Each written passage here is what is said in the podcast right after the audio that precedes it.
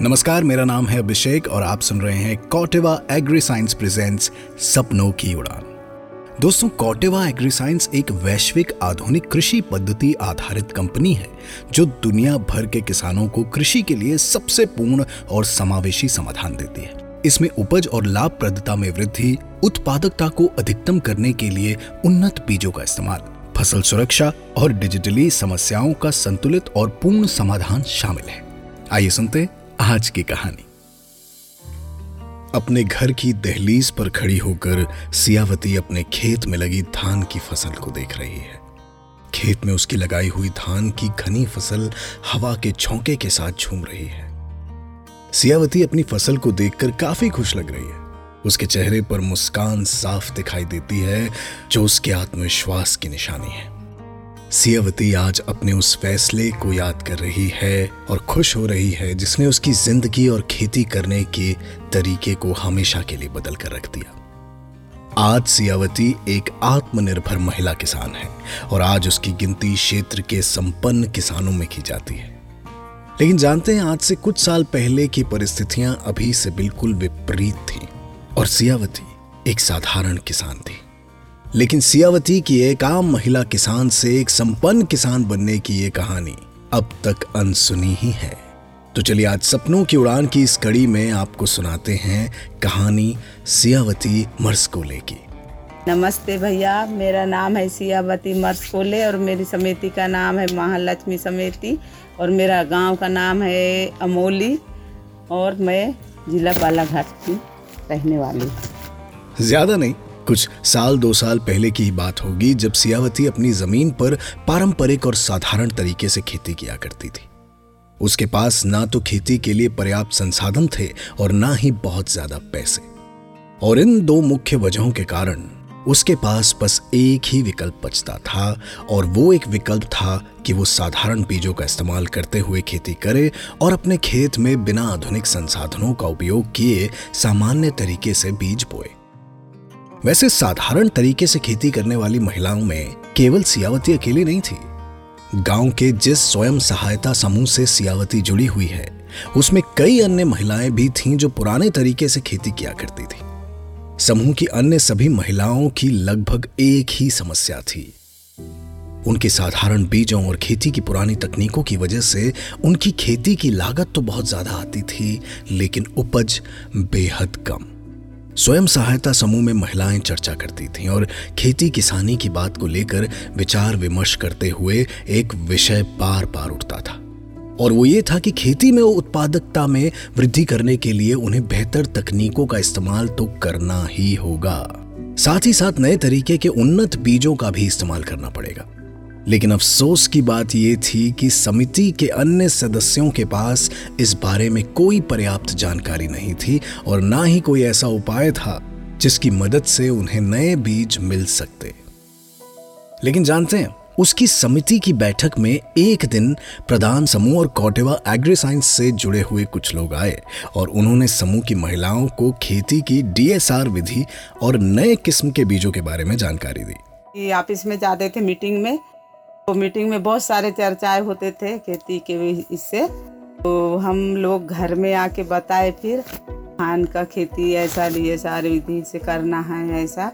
तो घर के लोग बोलने लगे कि कैसा DSR होता है, तो हम लोग करके देखेंगे करके फिर तैयारी करें खेत।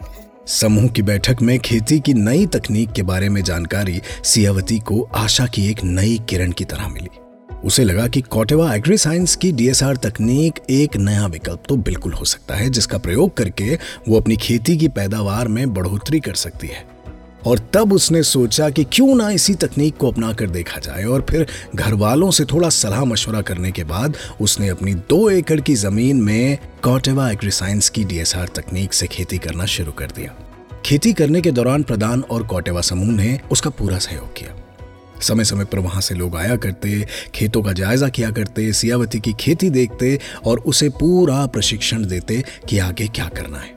प्रधान और कोटेवा से आते थे भैया लोग, दीदी लोग भी आते थे, वो सब हमको बताते थे, दवा के बारे में नॉलेज बता रहे थे, इतना दवा उतना दवा, सिंचाई करना तो कोई बीमारी नहीं होगा धान में, ऐसा करके बता रहे थे। तो हम लोग वैसा ही किए। लेकिन धीरे धीरे जब फसल बढ़ने लगी तब एक और समस्या उत्पन्न हुई। सियावती ने देखा कि उसकी फसल बहुत कम घनी थी और चारों ओर केवल खरपतवार ही नजर आ रहे थे। एक तो वो पहले अपनी फसल की वृद्धि को लेकर संतुष्ट नहीं थी और फिर उसने नई तकनीक अपनाई और इस तकनीक से भी लाभ होता नहीं दिख रहा था। उसको शंका होने लगी। अब हम भी सोचने लगे कि यहाँ धान ही नहीं दिख रहा है तो कैसा रे वो लड़के को बोलने लगी मैं। सियावती को अपने फैसले पर अब शक हो रहा था। उसे लगा जैसे कहीं उसने डीएसआर तकनीक को अपनाकर कोई गलत फैसला तो नहीं ले लिया।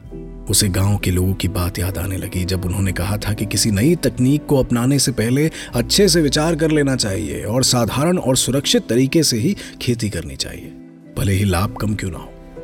सच कहूं तो सियावती अब कुछ ठगा हुआ महसूस कर रही थी। उसको ऐसा महसूस होने लगा कि जैसे ये फैसला लेना जायज भी था या नहीं।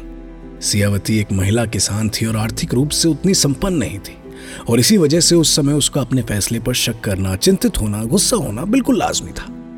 सियावती जानती थी कि केवल खेती ही उसका रोजगार है, खेती ही तो उसकी आमदनी का मुख्य जरिया है और अगर इसमें भी कोई गड़बड़ी हो गई तो उसका सीधा असर उस पर और उसके परिवार पर होगा। साल भर में जो उसने मेहनत की थी अब उसके सामने खड़ी थी और उसके पास कोई दूसरा विकल्प भी नहीं था। परेशान सियावती को अब प्रधान समूह और कॉर्टेवा एग्रीसाइंस के लोगों ने धीरज रखने को कहा। उनकी कही एक लाइन सियावती को आज भी याद है, जब फसल उगेगी ना तब देखना। और जानते हैं फिर क्या हुआ?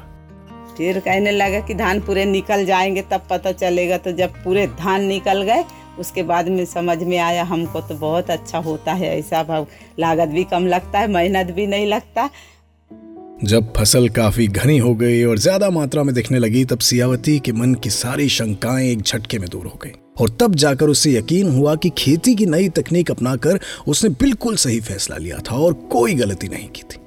और सबसे ज्यादा खुशी की बात यह थी कि उसकी 2 एकड़ की जमीन पर हुई खेती की लागत पहले के मुकाबले बहुत कम थी और ये लागत कितनी आई ये सियावती खुद बताएंगी।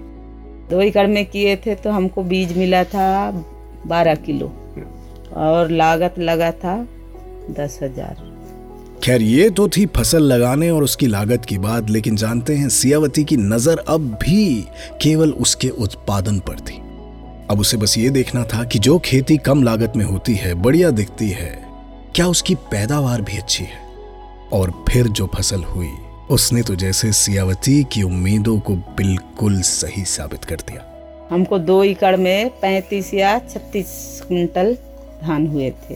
तो दोस्तों बात साफ थी। सियावती ने फसल की कटाई के बाद जाना कि नई तकनीक से खेती करने के बाद फसल और पैदावार पहले के मुकाबले लगभग दुगनी से भी ज्यादा हुई। और अब सियावती की खुशी छुपाए नहीं छुप रही थी। वो खुश थी क्योंकि उसने एक चुनौतीपूर्ण फैसला लिया था और अपने इस फैसले की बदौलत वो सफल भी हुई थी।